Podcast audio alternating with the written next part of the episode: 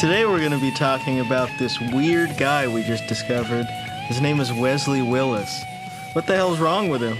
Yeah. He also goes by the name Hot Dad. Good evening. Do you see yourself as the ironic Wesley Willis? I didn't even make that connection. I just randomly had that Oh, idea. oh that, my like, God. If we, uh, I can't work with this. Uh, no, I don't. I'm well. I, c- I call myself an emotional comedy artist. I think that's fair, actually. That's a pretty good description of what you do. Thank you.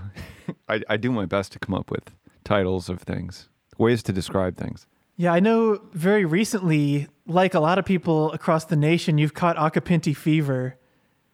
And you've done a couple songs Yeah. that are, you know, sort of tangentially and directly inspired by him. So I'm just glad that the movement is spreading here, you know? Yeah, yeah. He's a big deal for a lot of us. The Acapinti heads. Yes. Follow him to every show. he'll take over your brain. You know, I just I don't know what he wants. You know, Pussy. but he's getting it. Whatever it is, he's, he's Pussy. getting. it. Except Yes. the one thing that he wants, he's he's not getting though, which is uh, recognition from the CEOs of uh, brands who he sends uh, jingles to. Right. famously, uh, famously, no response. He's very bitter about that. Especially charities. How dare they? Yeah, Charities Well, are I guess very the problem selfish. is, is is that a short term goal or is that a long term goal? You know, that's what I don't know about him. There's no such thing as a long term goal at that age. that's a good point. Do you think his keyboard will outlive him? Yes, definitely. Like, can it die? Uh, someone like Tom is going to buy it. Like the way that Tom bought that one guy's um, Annie Pal teddy bear when he died. Oh, God. Someone's going to do that to him with his keyboard. It's cursed. it's just ghosts in it that generate the sounds. That would make some sense, actually. He could. I wonder if it uh, if you can do like what circuit bending with it, and he could have like a knob that allows more of the spirits to come out. I think he should implant himself in the keyboard. You know, like when, when he dies, he should he should inscribe himself on the on the voice chip. So no matter That's actually no matter what you play, you just get that like just awful, slightly out of tune, blaring vocal coming in at random times. Like, It would rock if he had like vocoder samples saved on it, or that thing where you can uh, record yourself making a noise and then play it on the key that comes with some keyboards. If you just had his voice trapped inside of it, and you Yeah. could play it as an instrument after his death, Just- that I would be think on the cool. episode with Will, we were um, theorizing that he's trying to kill off each of the couriers. Maybe he's trying to put their souls in his keyboard. absolutely. That Courier song is really, really stunning. This, Which one? The Statue of Liberty song. Well, well, the which are there was the one that everybody was obviously raving about on that episode, and and it just it hit so hard, and it was just like, you know, I mean, his magnum opus. yeah. Oh, like Acapinti's Uh, one you're saying? Yeah, yeah, yeah, Yeah, yeah, the yeah, you're right. Yeah, that was so soulful, dude. It was so fantastic. You know, there's there's something I wanted to say about him though that that we've you've you've already talked about obviously the fact that like you're never prepared when the vocals come in. But the other aspect of it is that he always misses the one. Oh, like, yeah. It's like this, is it's a massive weight. It's such Yeah. a weight to get it going. he's, incap- that he always he's incapable of hitting the one. right. And I I really appreciate that. The thing that I, I, I copied this in uh, This American Country, but the best thing is how the static from his microphone comes in about two bars before the vocal enters. Yeah. but like two bars after the song begins and that like ramps you up it's like it's like one level of like anticipation before the drop you know right. That's like the sample from like the movie i that think plays right um, before the bass drop. That's right. but i think you made a good decision on your let's build the flag song to not do his vocals on that one Yeah. because that Yeah. song's so catchy dude you would have just like stepped on it Yeah, if you have those harmonies, you sort of lose the melody.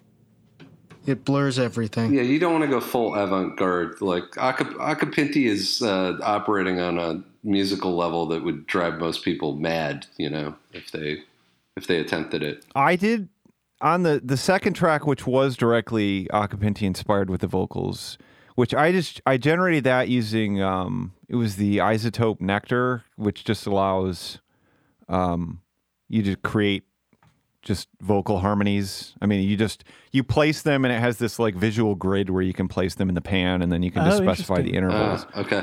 Yeah, Um, I checked that out earlier, and it sounded like there was a lot going on, like in stereo with the harmonies, and they were kind of like Yeah. odd. But uh, you still had like the decency to the listeners to make it sound like a normal song rather than like panning everything hard left or something. I don't see see so that's part of my problem is that I'm I'm operating in that realm like when I'm saying emotional comedy like like I I started off doing stuff that was really stupid and then it like I had made a serious album initially and then I started like adding those components to the stupid songs and then it just like becomes this like internal you know quandary of like how far to go with whatever the layer is. Like should the bridge just be the emotional part and everything else should be stupid? And then like how far do i go with like the self-sabotage of the nonstop three-part harmonies you know yeah, I think that's what's actually great about the internet for making music is that you're allowed to just try all those things, and people will be pretty forgiving. You know what I mean? yeah Yeah. Where like if you were releasing one album every two years and you put some of this bizarre shit on there, people would be like, "What the fuck is this?" But like Yeah. in the in the medium of like YouTube and just the internet in general, it's like if someone's not into one song, it doesn't really matter that much. Well but then also as long as you're like releasing them like a track a month or whatever like it's not it's not the same level of weight i guess as like a Yeah, whole yeah. album with this deep concept i don't know people always they always assume that once you do something like oh this is your new path and i don't know what that means like just because you've done something doesn't mean like I, I, maybe this is more of a thing that you experience on youtube but like you do one thing and they say oh you know hot dad political songs is back and it's like well maybe i want to do maybe i wanted to do a political song but i don't want to do you know 40 now That's a good point. I think that comes from a cultural thing long before the internet, though, because that feels like Beatles inspired of like, oh wow, they're evolving every album or whatever, as if it's somehow like a linear thing. right Yeah, yeah. I think I, I think kind of like almost like Radiohead, Kid A, Amnesiac was the last like mass culture or like for for that kind of mu- like music mass culture uh, sort of example of that. You know, of, ju- Yeah. of just like yeah, everyone does that now. yeah, it's it's it's ingrained, and I guess like you were saying with YouTube, I guess the process is just totally accelerated. so yeah instead of it happening every three years, it's happening every other week. But it's funny for people to assume it's some kind of like linear progression, though, because Yeah. even like using the Beatles as an example, it's like Let It Be was almost like a step back Oh, six albums, you know? for sure, Like yeah. it wasn't really like a path they were heading somewhere with. But, But it was the like only time you it was can a throwback to like four years prior. Yeah. Yeah. It was at such an Yeah, less accelerated complicated timescale. form of children's music. Like, But it's like when an album is done, right? You've already you've already done the work.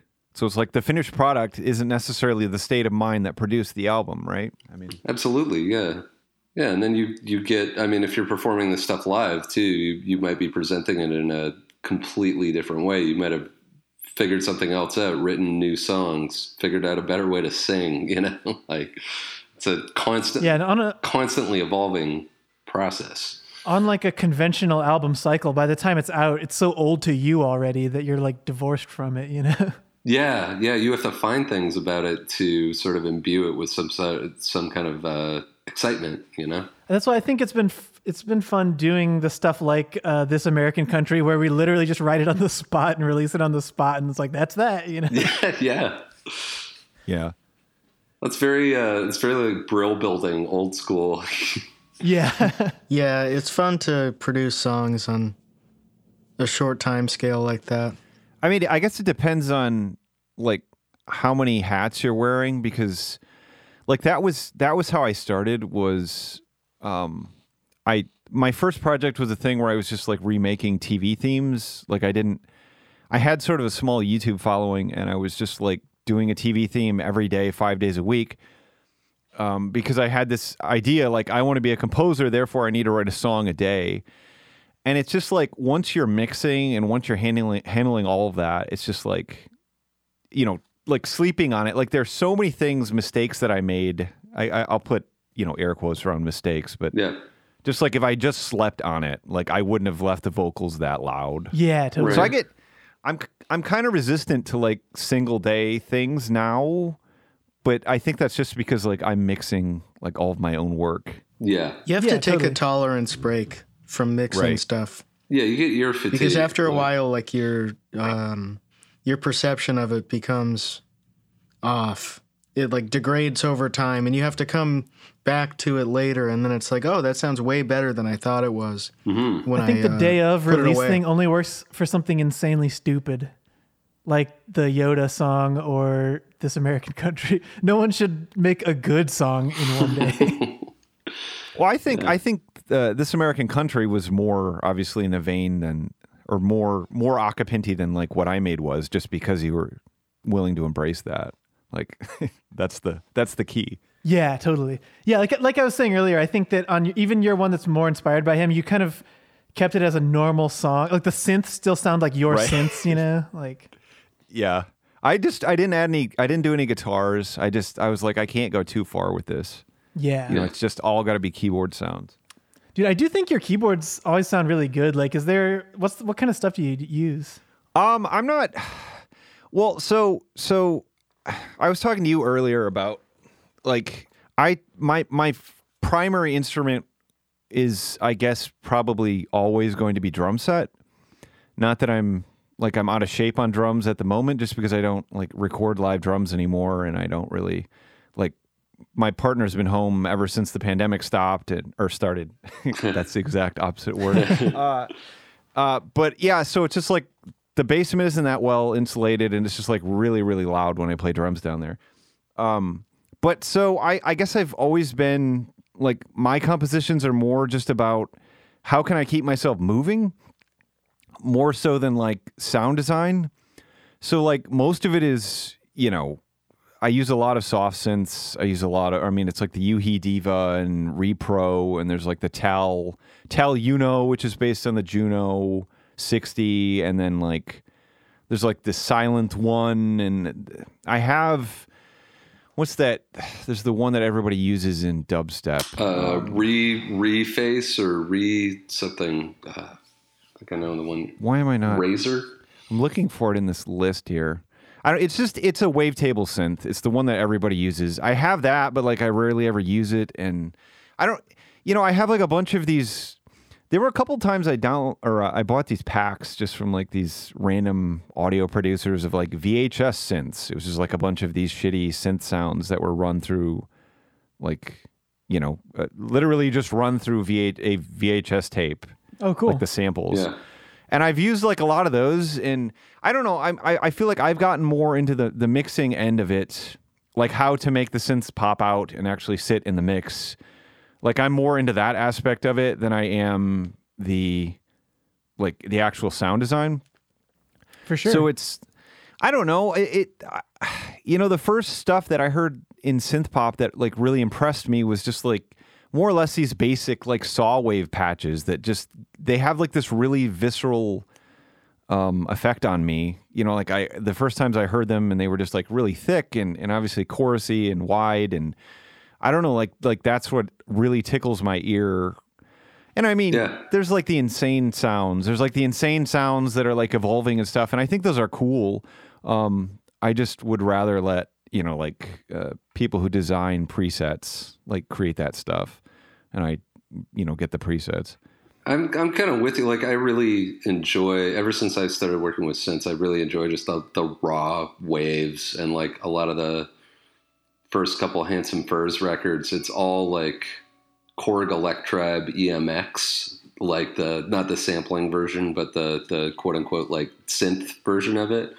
And a Yeah. lot of those, they're they're analog synth sounds, you know, like the dual oscillator synth sound. They sound great if you don't do any filtering to them. They just sound Yeah. buzzy and kind of fucked up and like out of sync with each other. And that's, I, I really gravitate towards that stuff. So sometimes if I'm making, say I'm working on operator stuff and I'm using mostly soft synths and going through presets, I'm just like, uh, I don't want anything to sound too good or have too much going on. You know, too Yeah. much character. I mean, I like I like to smash everything with like tape warble and stuff. Like I, I think Yeah, that, that dude. really Yeah. helps. What's that? The R the RE twenty or the RC twenty plugin? RC20 retro so color. good. I love it. Well, I'm using I I have that, but I'm using a, I primarily use this emulator uh, because I'm using a lot of Universal Audio stuff. Okay. So I'm usually using this ATR, the Ampex ATR 102 tape console, Huh. Which is really it's a really esoteric thing, like what you can do with it. But you know, it's it's kind of incredible, like thinking about those plugins. Um, like I think it's easy to take these things for granted, but like a lot of the analog modeling, like the fact that these machines had to be like calibrated, Yeah. and you had to have like a whole technician come in to even you know adjust the bias so that you could turn this knob at all. And now it's just like all it's all there, and the bias is automatic, and and just like you can just instantly turn up the wow and flutter and just get weird things happening. Yeah, yeah. It's really it's. Uh, Sorry, it's I'm really just good. googling all this stuff. they want you to pay a hundred dollars for this? Yeah. Well, the RC retro color that's on Splice. You can like you can you can do like it's like five ninety nine a month or something. Yeah, you basically see- license it, and it gives you. I mean, it's not it's not as great as some of the more expensive plugins I've, I've seen people use, but it it kind of gets the job done. Like you can smash a whole drum a whole drum bus through it, and it just adds character. I usually I Yeah. I use that thing, or I use uh, the Fairfield Circuitry shallow water guitar pedal, which is just mono, but like it has the same effect. It's like a slewed sample and hold on pitch, kind of. Nice. It's really yeah, yeah. It just gives it some movement, chaos. Yeah, this I mean, gets that's- at one of my theories that the best thing for almost any mix is just slight detune in some way. Yeah. Whether it's like a Yeah. detune delay or like a chorus effect of some kind or like, you know, whatever, like that eventide type of stuff. Detune just makes everything cooler. Yeah, agree. Oh, I love it. The only physical keyboard that I own is a Yamaha PSS 470, which is like the circuit bending keyboard, which it's not circuit bent. It and it's based off of like this uh, Sound Blaster, like late or like mid 90s sound card. Like the samples on it are apparently, right. but it it has like a little ADSR curve on it, and does it have a? I don't know. It sounds Does it have a sounds kind of bad, it? but good. is that the? Is, No, it doesn't, It's not the one with the uh, like built-in coiled like CB microphone. No. This was just the this was known as the circuit bending keyboard because it was really really easy to to, to uh, I guess do whatever the circuit bending uh, jargon terms would be.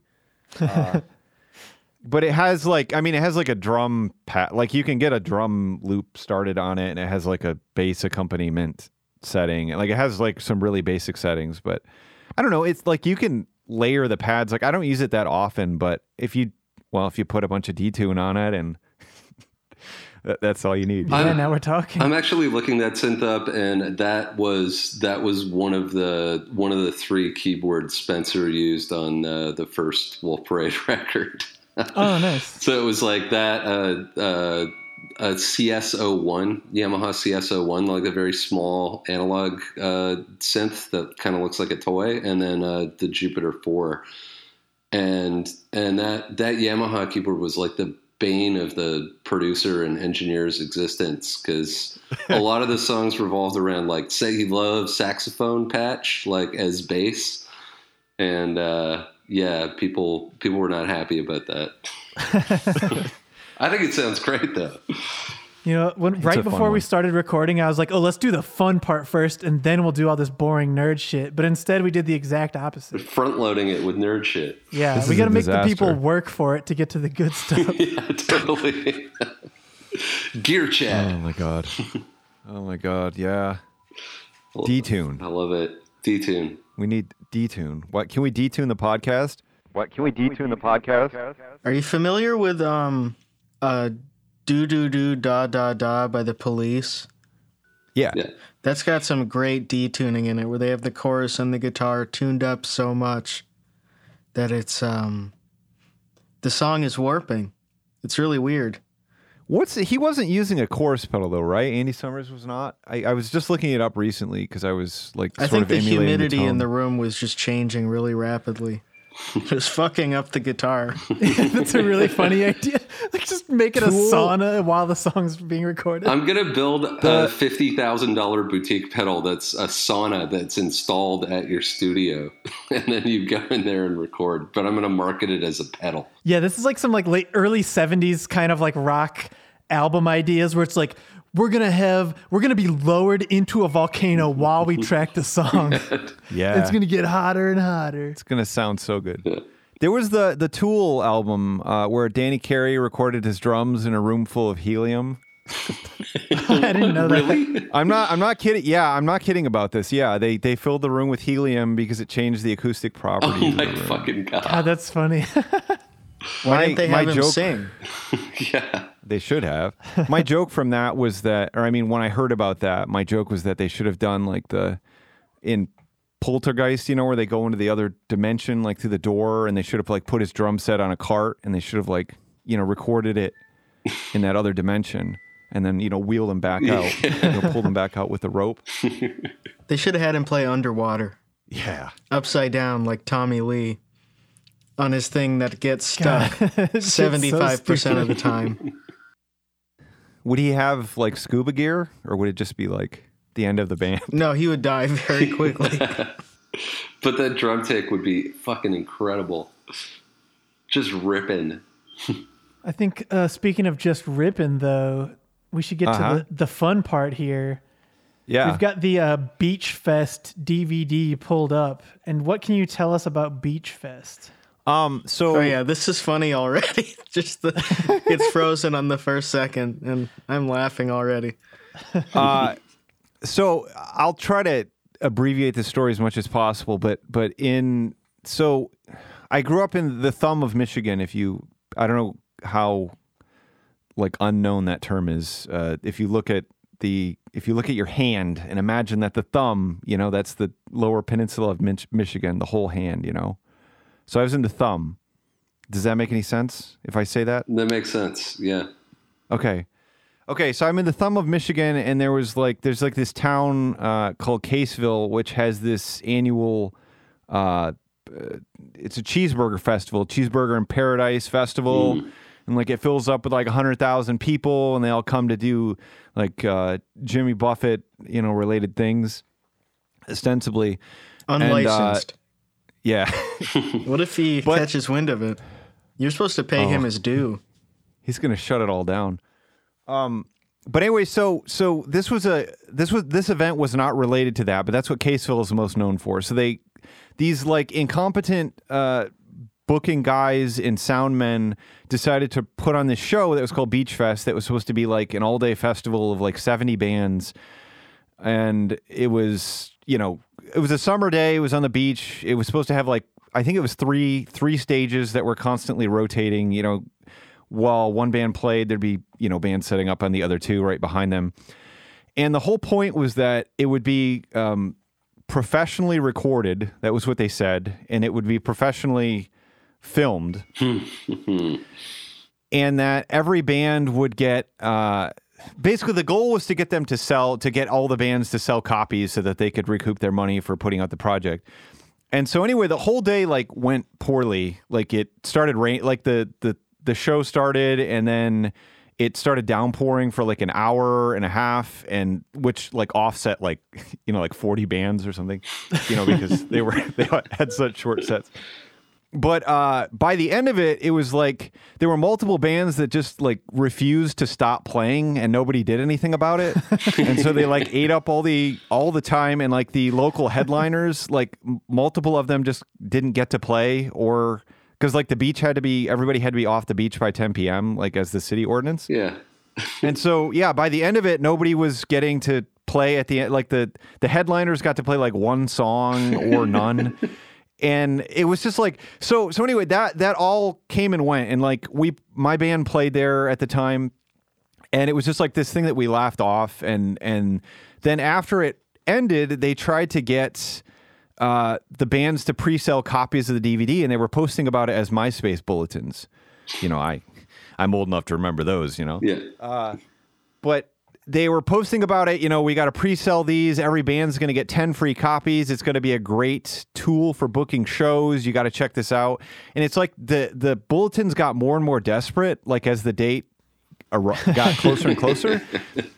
And they literally, like the day before it came out, they said actually uh, bands will not be receiving any free copies because we only pre-sold. It was literally like five. It was, it was like, it was, it was seriously a single-digit number that that were pre-sold, and so that was it. And then uh, one of my bandmates ended up uh, hanging out with the daughter of one of the promoter or of one of the sound guys and she had a copy of it and he brought it to me and I ripped it and I finally got to see it and literally I mean you'll you'll be able to hear it but like the camera or I mean the the audio and video from our camcorder was like superior to this professional setup and and that was just like we just had a camera just like a cheap video mic mounted on the camera but that's that's the story Amazing. amateur DVDs. Well, amateur slash professional, like people who do wedding videos or um, concert videos or funeral videos, but they don't really have a good grasp on it, and they're using outdated software and like outdated equipment, and it's just really poorly edited. That's my shit. oh yeah this is your shit then I love it. Yeah, I think you're gonna you're gonna be way into But- this.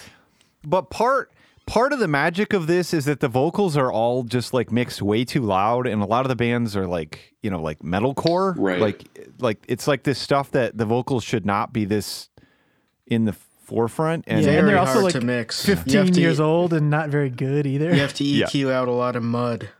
It's a very swampy mix situation.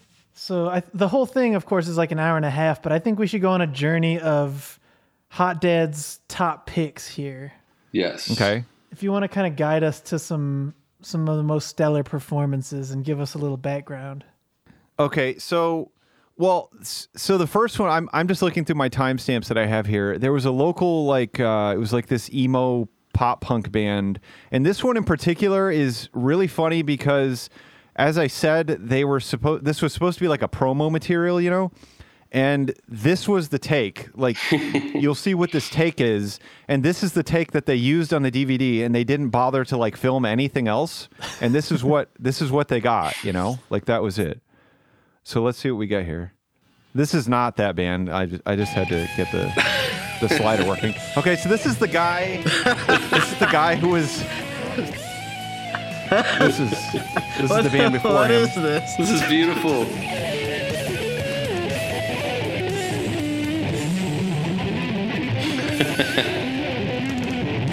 He's just shredding to a backing track. Yeah, I think he was covering like a, you know, a Steve Vai song or Joe Satriani song or something. Okay, so this is the one I was talking about. This is the band Allison's Hope, and like I said, this is their one performance they got here. These guys got to be 14 or 15, Now my right? guitar's will stick. I think they were like 18. Oh, probably. really? Okay. Is that the Yeah. guy from Counting Crows? yeah, it's Adam Duritz. he was there that day.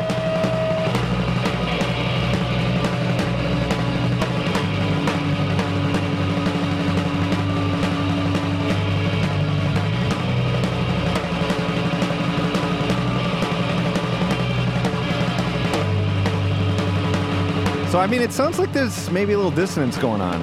Maybe. Maybe some tuning issues. Great snare. Oh my god. This was when the like body flinging thing was like at its peak. These are odd looking guys. They look like farm boys. gotta let me go. When time is right, you got to know. You gotta let me go. When time is right, you got to know. I like the big kick he just did. He's got a really weird kick style. It's like the leg goes out all the way straight and then comes down all the way straight without bending very much. It seems. Uh, Bands like this put so much effort into noodling and so little into chord progressions. it's true. It's just these elaborate things around two chords. Look, he's goofing now.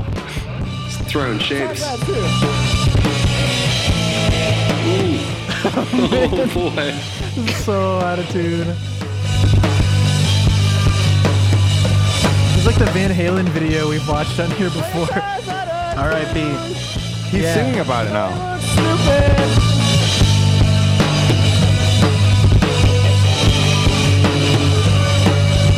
This guy has extreme teenage drummer energy. Incredible. Just Wailing, What is the wailing problem? on the not fucking done. ride We're gonna cymbal. stopping halfway through the We're song. gonna stop halfway through the because song. something's gone wrong. What is? What are you doing? I don't Why know what you playing happened. Guitar. This guitar, you see. Listen, just Jesus. You have to tune it. That's it. Why was that in the DVD? Why would they? That was it. So they I mean, fucked up and had to pay stop through the song. for that video. I mean, they should have pre-sold as many of those as possible. As possible you Making your grandma buy one. Um, okay. So, Want to see like me I play said, half a song and then go out of tune and yell at each other? well, he, he literally sang, "My guitar's out of tune. Don't want to look stupid." That was what he sang, and then he stopped, and then they just cut, and then they just started yelling at each other. Okay, so that was that one. Okay, so so this was um, this band isn't necessarily this band is just like absolutely insipid and like that's why so the reason why I I want to show them is because they're the ones who went over they were like dominating like the local like rock stations uh, at this time. And uh, uh, it's just like the most insipid um, I guess it's nu metal sort of uh, it's like I guess hard rock? I, I don't know how I would classify this but anymore like at the time I probably knew Oh wait, no, no. This is Nail Point Payment. Shit, did I did I did I mess them? up? Okay, so this is a Christian metal band. This is a Christian metal band. This one, this Oh, one rocks. Lord. Lots And of goatees. I hope you can see his shirt because I wish I could get the shirt. You'll, there's a couple frames.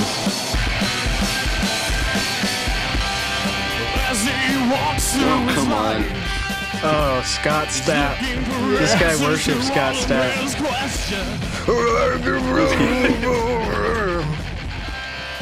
God, that guitar tone. Lyrics are pretty on the nose, even for uh, Christian. You went to the church. Usually the Christian metal. went to the church. Yeah. Usually the Christian metal bands are trying to um, downplay the Christian thing to sort of reel in the non-believers, you know?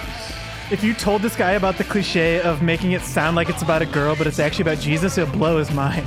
yeah, totally. To him, and one day his skin, as he said to him, Hold your kingdom high, Oh boy. don't let the wind blow it out. Hold your head up high, don't let this world bring you down. Oh, So he's walking on. Okay, so I'll pause it for a second and mention. Okay, you probably there's only like two frames that the video is high enough res or high enough res to see a shirt, but it says uh, "Forget the kids" or "Forget the trees, save the kids" is what his sh- T-shirt says. It's a Oh man, that's awesome. proto uh, proto QAnon happening here. Yeah, Save- no wonder that caught on with this kind of people. Save the children. Also, does their does their drummer have like a custom kick drum head for their band? Ah, yeah, nail point payment. There it is. NPP. God damn. What does that mean? Ah, Christ, Christ did a nail point payment. I think. What? Oh, he purchased our sins. Yeah. I see. Nails.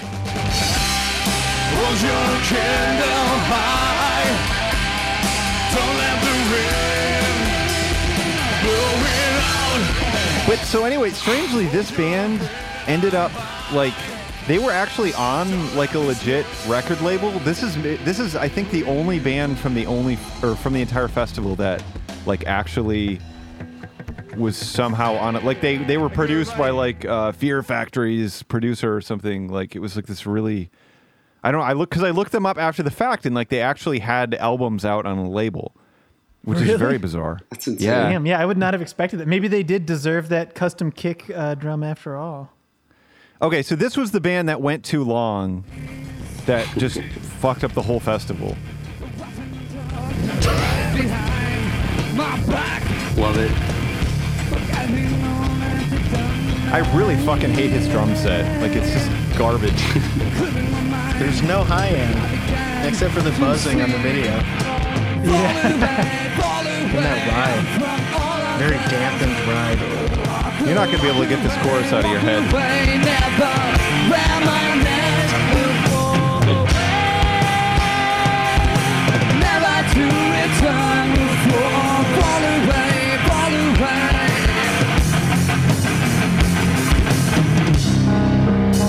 Yeah, the triple thing.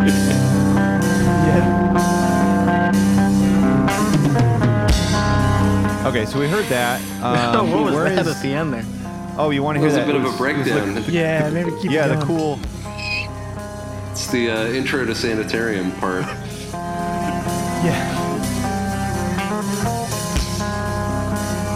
Fucking awesome. It's got a little uh, a sort of Arabic tonality to it Anybody almost. else hot? This is crazy. That guy's jeans are on their way into the 21st century. They're not quite JNCOs, but they're not like normal jeans. You know? Yeah, they're in the process of becoming. They look like they have technology in them.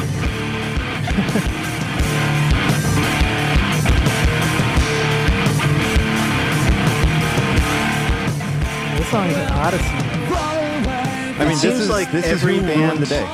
Every band except for that Christian one has the weirdest song structures. Very there's some conventional weird music shit. and weird song structures.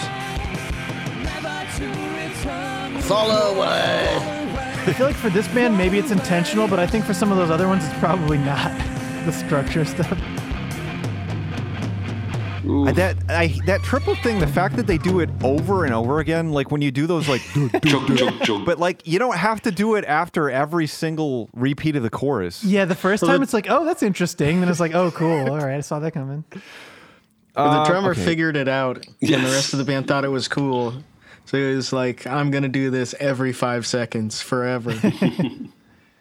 Well, it's kind of like there's uh, there's a phenomenon that I've noticed in like drummers in like uh, like prog or, or like prog metal or any, anything with like complex fills where like if the drummer isn't that good like if they have a big fill like that's like cool you know that they've like you know plotted out if they miss like a beat they have to just fit it into the available space that's left Yeah. so you know if they miss the first eighth note they have to fit it into the remaining beats just like as fast as possible instead of like abbreviating it you know Yeah. to make Yeah. it into the fill Like- or into the chorus. Because you learned it like sequentially. like they kinda. basically have a note Yeah. quota, and uh, they're right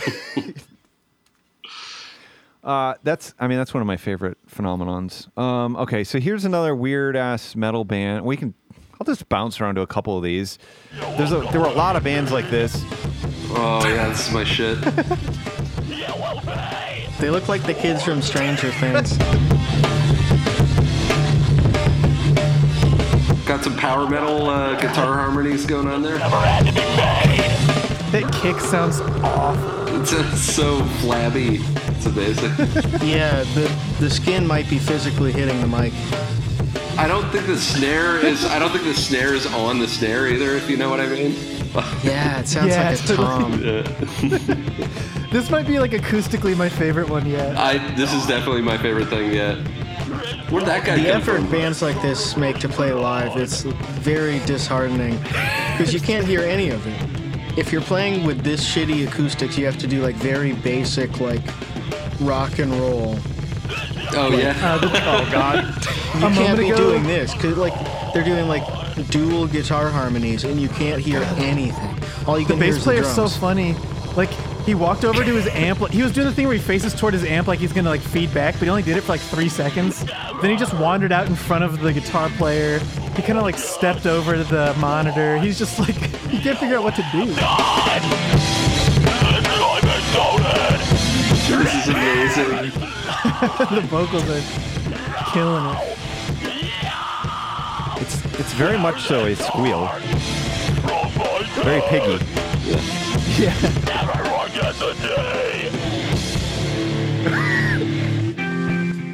Someone should cover the Beatles song "Piggies" in that style. Oh, okay. So uh, I'll. So the weird part. Oh, of, uh, okay, yes. there was Definition there was of a s- Tuesday. okay. This is okay. This is this is like one of these circuitous, uh, convoluted things. So there was a local band called Any Given Hour that was really bad. I'm going to get to them later. Um, but this band was inspired by that really bad band. like that's why they formed because that other band existed. So that's you know it's just this uh, I guess a cycle of shittiness. Some local bands are like cockroaches. Even if all the guys leave, you get two of those guys, they'll get the idea to get the band back together. Then they'll have all their merch printed and stuff, and then it'll like it'll dissolve again, and they just keep getting to like a plateau of just playing local festivals or whatever. This world will never be the same with you that until die. torturing me every day. And this isn't gonna change anything. Just leave now and forget torturing me every Get away from me. The bass player's barefoot. Just in my way. Don't need you here. the game's over now. You can almost hear instruments. The Yeah. song, dr- the tempo dropped like 30 BPM. it's amazing. They made a weird decision to mic the drums. That kid is just going off on the ride cymbal too. There's not a moment of this song that doesn't have ride cymbal in it. Yeah. This is like maybe the most conventionally teenage bad band I. Like, I love it. me too, man. This is like what teenagers do when they get together to like make their first songs. Yeah. Yeah, they're having fun. And the vocals are so like just very weak and unsure of themselves and Yeah. kind of incongruous with how hard everybody But else is rocking. Listen to that, that drum fill. I'm actually impressed by that that the drum drummer keeps doing. yeah. I don't know how he Yeah, does that's that good one. I think it's mostly the snare, right? Yeah, He's mostly just wailing on the snare. they got this hard rock thing. Cool breakdown. Someone Trying just to jump something. around. They were just emulating this other band. Like they d- they don't know how they should act except how that band acts. They're like a copy of a copy of a copy. yeah. Did anyone at this festival do the thing where you spin your guitar around and it flies off? A lot a of great people did the for ZZ Top bands. thing. A lot of people had the ZZ Top guitars, but not the flying. isn't gonna change anything. Just leave now. Forget everything. Get away from me. Oh boy. You see? Just my way. Don't need. The game's over. Away from me.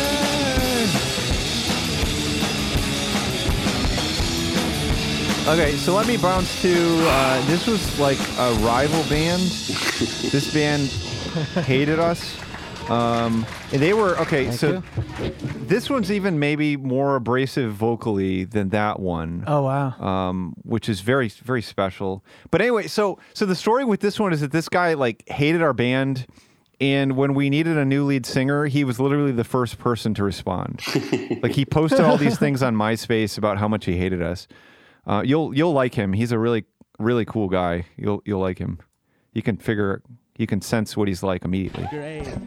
Okay, here they are. Here they are. I see Paul has some problems. Oh, buddy. so let's. let's Oh, he looks like a applause the Pokemon. bands that play tonight. You're so generous. You're so generous. The guy on guitar is so big. So big. I love when bands have a really This big song guy. is called "I Haven't Stopped Lying." I've only gotten better. So what year was this? Uh, 2006. That makes sense. Yeah, Yeah. a lot of really freaks in that era. I was I wasn't really active in the local band scene then. A little bit, but the, like late 2000s was when I was most active in that in high school. Those song titles are like Fall Out Boy Panic at the Disco titles, basically. Yeah.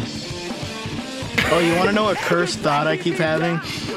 What's that? I'd love to hear it. a Panic at the Disco song, and the title of it is just uh, the first rule of Fight Club is don't talk about Fight Club. just quoting that verbatim. What was this one called? I haven't stopped lying. I've just gotten better at it or something. Yeah. The song's called Every Time I Think I'm Out, They Pull Me Back In. He literally drowns out all the instruments. The They song's only called mic she'll, the she'll be drums, coming which- around the mountain when she comes. You really don't need to mic the drums in an open pagoda. Because that's the only thing you can hear. Unless they thought they were going to actually like record it well and then mix it properly, but they obviously didn't do that. That people would do stuff like that. They would just have uh, someone recording it on like a digital camera in mono, sounding like this, and then they would put it on MySpace's tracks. yeah, absolutely. This is our EP. That's the way to do it.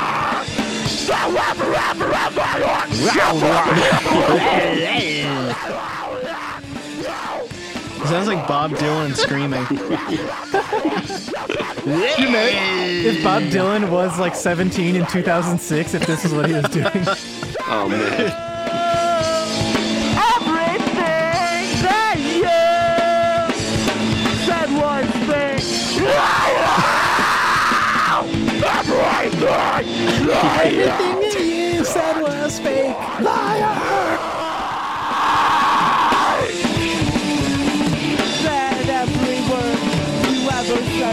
These bands all do this thing where when they scream, they put the mic closer to their mouth, Yeah, rather than farther. which is the opposite of what you need to do. Exactly. Oh, it's so funny. That's a So great it's just always clipping.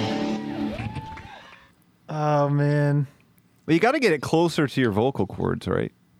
Like that's the point. yeah, it's more When you get intense. You want louder. to be sucking on it. Okay, so here is this this clip in particular.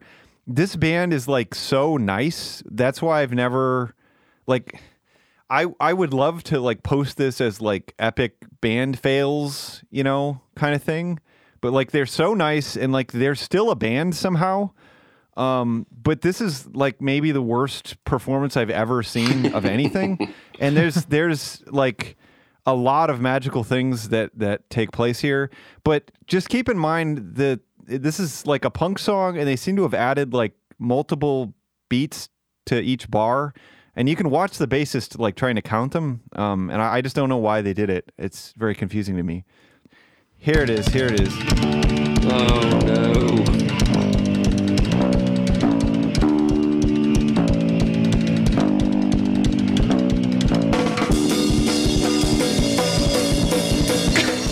Oh my god, that bass tone. Rich. The drummer is just on fucking fire. Oh man, this is very evocative for me. Of bands who like at their root were very um, Blink 182 influenced. They had that sort of sensibility, but then they would also learn like um, some like bits and pieces from metal Yeah. and stuff, and then try to like clumsily insert those into the the framework. And the drummer who was like not really good at keeping time, but practiced that uh, a, a couple very fast things. Yeah. So many more emotions to show. God, I can't get over that bass tone. It's the fartiest tone I've ever heard. There's It might be a guitar amp. there's no guitar in this mix. It's insane. yeah, Good call.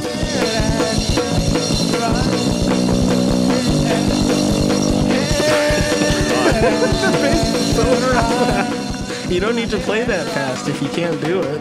I thought we were having some fun. But you turned out to be a The singer is wearing like these big ass cargo shorts and a name tag on his shirt. Hello, I'm the singer. You see, the drummer is he's literally riding between the hot, the crash and the ride as much as possible.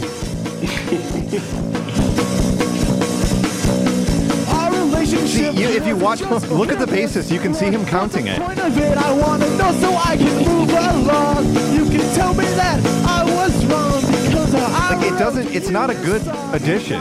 Like don't make the bar that long. Blink 182 math rock. Oh yeah, just. I like doing things like that where you put uh, six beats where there should be four or whatever. Oh yeah, And it's it, great and it creates do it like right. a roll, uh, sort of rolling effect. Yeah. It propels it forward, but they really uh, missed the mark. I love these guys though; they're lovable. Yeah.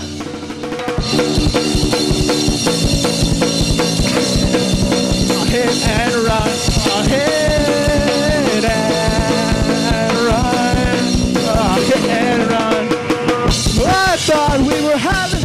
player jumped up on the kick drum. And he immediately fucked up the bass line. The second he got up there, he played the wrong note. That's scary up there, you know? Sorry, I'm really afraid of heights. Oh, there's the guitar. It's back. What is going on with that snare sound, buddy? Turn the snare on. Oh no. You were great at crashing cars. Were better at breaking hearts. Straight up now, tell me, do you really want to love that's a good me line. forever? Oh, oh, oh, None of them are old enough to have a driver's license.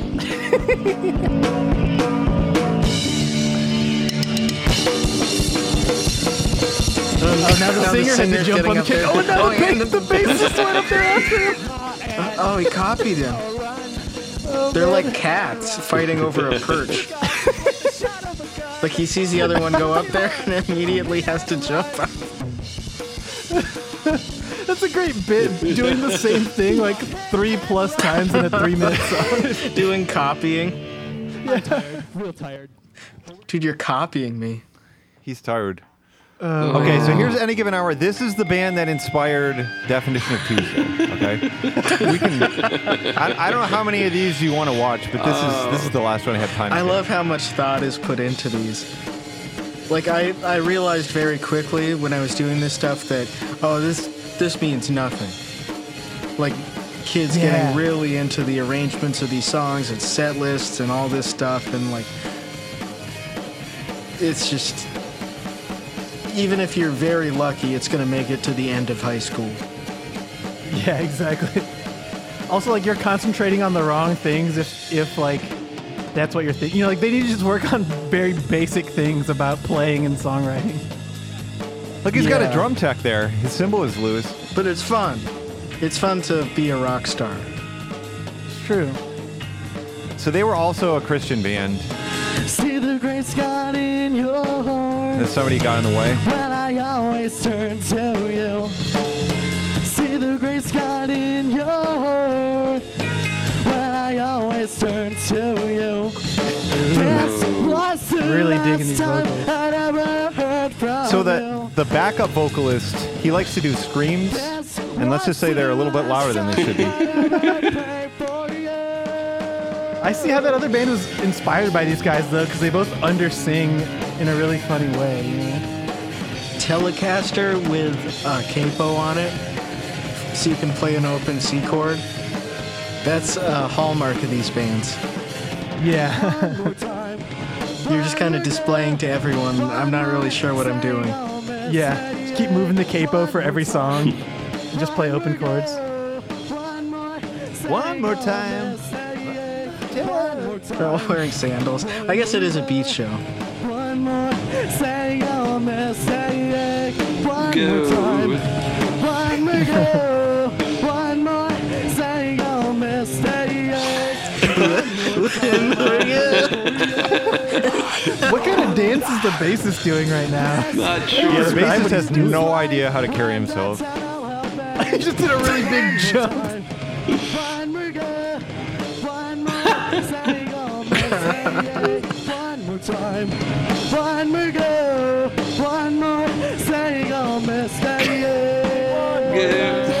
One more go. One more, say your mistake. I guess to the song's credit, I can recognize what's the chorus and like, oh, that's the hook. It's one of the only songs where that's true. One more time. One more go. The bass player's doing like a crab walk. I know. He's going crazy, dude. He's going Little Mermaid. tunnel where I lay down to you. The bass player looks like he's got a pee. He just keeps like walking back and forth and shit. Just do it on the beach. It's like a litter box. Yeah. Bands like this should do G.G. Allin stuff. Agree. Oh, you know what? shit, shit. I forgot. I didn't get Forever Lies. Shit. I got to get Forever Lies. Where? Oh, I put them on. Okay, so this is. uh Okay, this is amazing. Um, I can't believe I, I missed this one. Okay, so this this was a uh, like a, an atheist family band. Um, so like the drummer, his name was Spider, S P Y D R, I think, and he has like this he has like this gigantic drum kit with a rack, you know, like I, I don't know who brings those out to the beach, etc., but he, he did. Um, and they're like really polite, and they have this this very nice man on guitar. Um, and then the the drummer's like 15 year old son is like the lead screamer Cool. along with this other strange keyboard guy. So let's. Wow. I can't. I, I'm I'm not even overselling this at all. I promise. Okay, where are they? Forever Live. Oh, this is so. This is another family band. This was a Christian punk family band. This one they write like uh, they write like they're still active. They write like one minute songs. Oh, Desiring Dead Flesh. Why was this the only area where people of this generation were Christian in such numbers? Like the overall numbers for how many uh, how many young to do with just kids are Christian, especially in a place like Michigan, It's got to just be rural. like or, outside of the Bible. Belt. It's like, but There all were of them of started bands. I guess. I guess it's like that Velvet Underground thing, but with Yeah, the not Bible. that not that many people read the Bible, but everyone who did started a band. That's right. So I think the best part of this is the way the lead singer pulls away. He like when the song's over, he like looks at the camera and walks off in a really Yeah, there we go. Sheepishly walk off camera. Okay, so here's Forever Lies. boy. Here we go. There we Oh, they We got wanna a thank keyboard? Godfather Productions, Jim and Kathy, and uh, Full Armored Productions, and also Brian with Ripped Heart for putting on the show. Give him a hand, everybody. Come on. oh, you know, you got to give him a hand for We're our Forever band. Lies. Uh, we're a new band from Bay City. We're all original, and we're gonna We're all original. we're gonna come out here and try to rock for you guys. I love that concept. of All original. All original. no original. And I like the modesty in saying we're gonna try to rock for you guys. Attempting It's like to 311 rock. said, you got to come original. yeah. You see that fucking drum kit? Dude, that kick drum is just killing the Oh mix. man, you like those Jesus overhead Christ. racks. It looks like a jungle gym. You could do like Olympic gymnastics on that drum kit.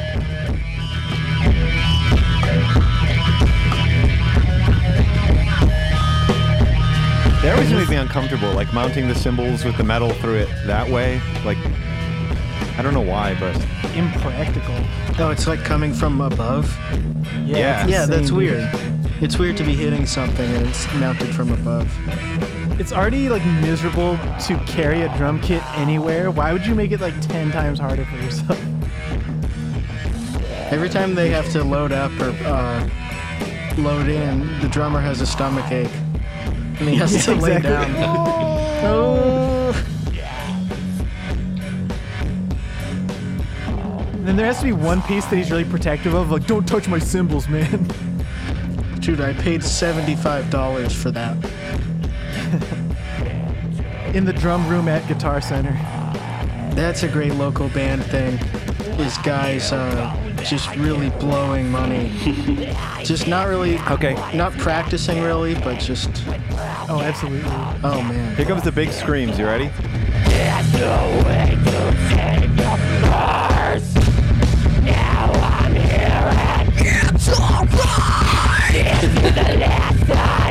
Is that a seven year old? Yeah, he's like, I don't know. It's not good to make your kid do that when his vo- vocal cords are changing. Yeah. He has that like cool pendant thing he's wearing. Yeah, like a medallion or an amulet, let's say. There's some I just love, you know, he's like he's like an atheist, is like an atheist band, and then he's like, it's all right that we fight. some real goblin vocals happening here. Yeah. Actually sounds like a.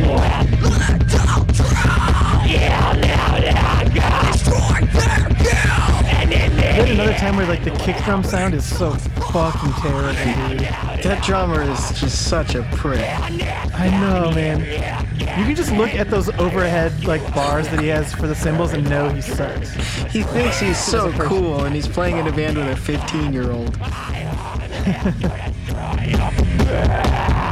15 year old. I mean, this is how families work.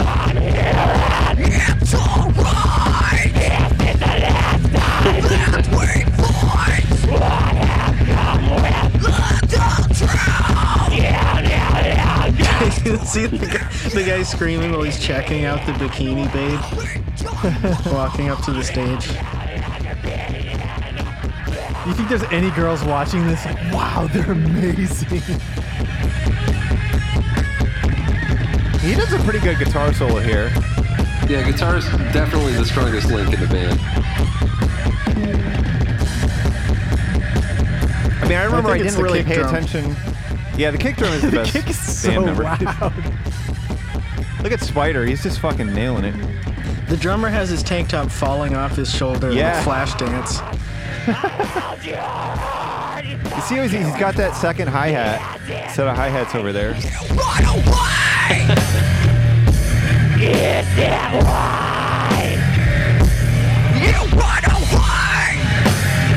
I also like that the 15 year old kid's mic stand is like a foot taller than him, and then the mic is angled downwards so he can reach it.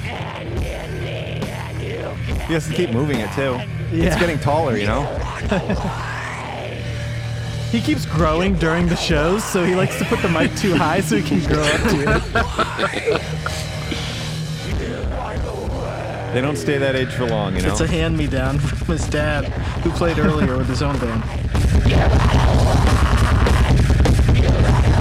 I just, I like how the the singer is just. He's, he looks like he's like staring down at like a a book or something. Like he's just reading it, and he's just screaming, you know. It's yeah, almost expressionless. Ooh, listen to that kick go.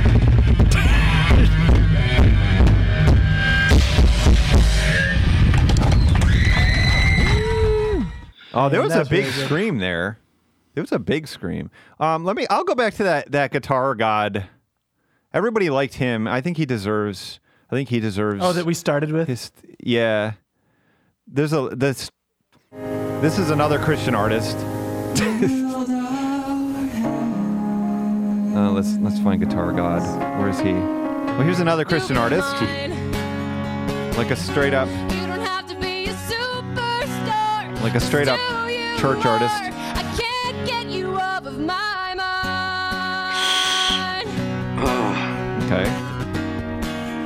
Okay, that's not it. You think you have to live life the way you always have. Keep moving. We gotta find And Guitar God. I think he's next.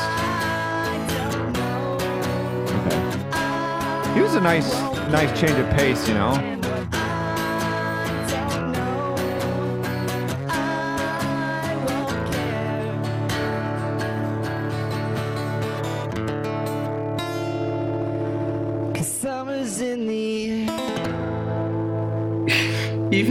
Even the DI guitar, acoustic guitar, has like some kind of weird digital distortion on it. It's amazing. it's the worst Yeah, mixing everything's job. William flipping Phillips. all the time. There he is. Bill Phil.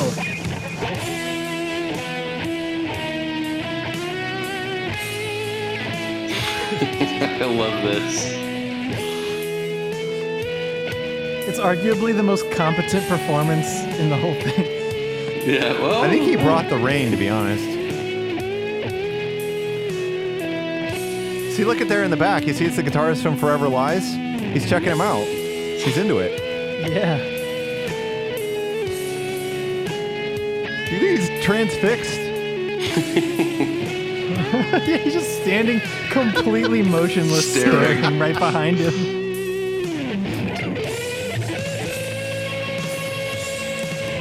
The great thing about his guitar tone is that the digital distortion on the DVD doesn't affect it at all.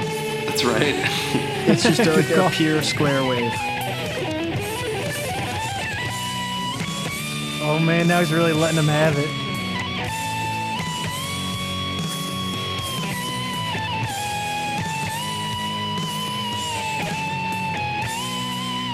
See, his biggest advantage is just bringing the backing track to play to. I think every band should have done that. Yeah. I mean, for for promotional purposes, it would have been a lot better. Literally everyone. I'm thinking about like, especially the bands of like teenagers and shit. Another like miserable situation that arises is like they ask their parents for like their birthday to like let them record like three songs in a studio, and then some poor engineer has to like somehow make this listenable for them, none of them can stay in time, you know. I mean, this was a truly terrible area or era for uh, home recordings. I mean, it was just like the one of the guys who ran sound had like a trailer that he would record people in, and I mean, it's it's insane. Like, obviously, recording technology has like come a long way since that time, but it's amazing the recordings that people would pay for. Oh yeah. you know, during that era. even I, I mean i remember being in high school like late 96 and recording uh recording like a 10 song demo with my punk band and recording it on eight track like ADAT tape and it just sounding like absolute dog shit. Like not not just because we were bad but also because the format is like totally unlistenable. Yeah, just a perfect storm of of factors. Yeah, and we we I remember all of us saving up to to have our big studio day, which was one day in a pool shed with a mobile ADAT.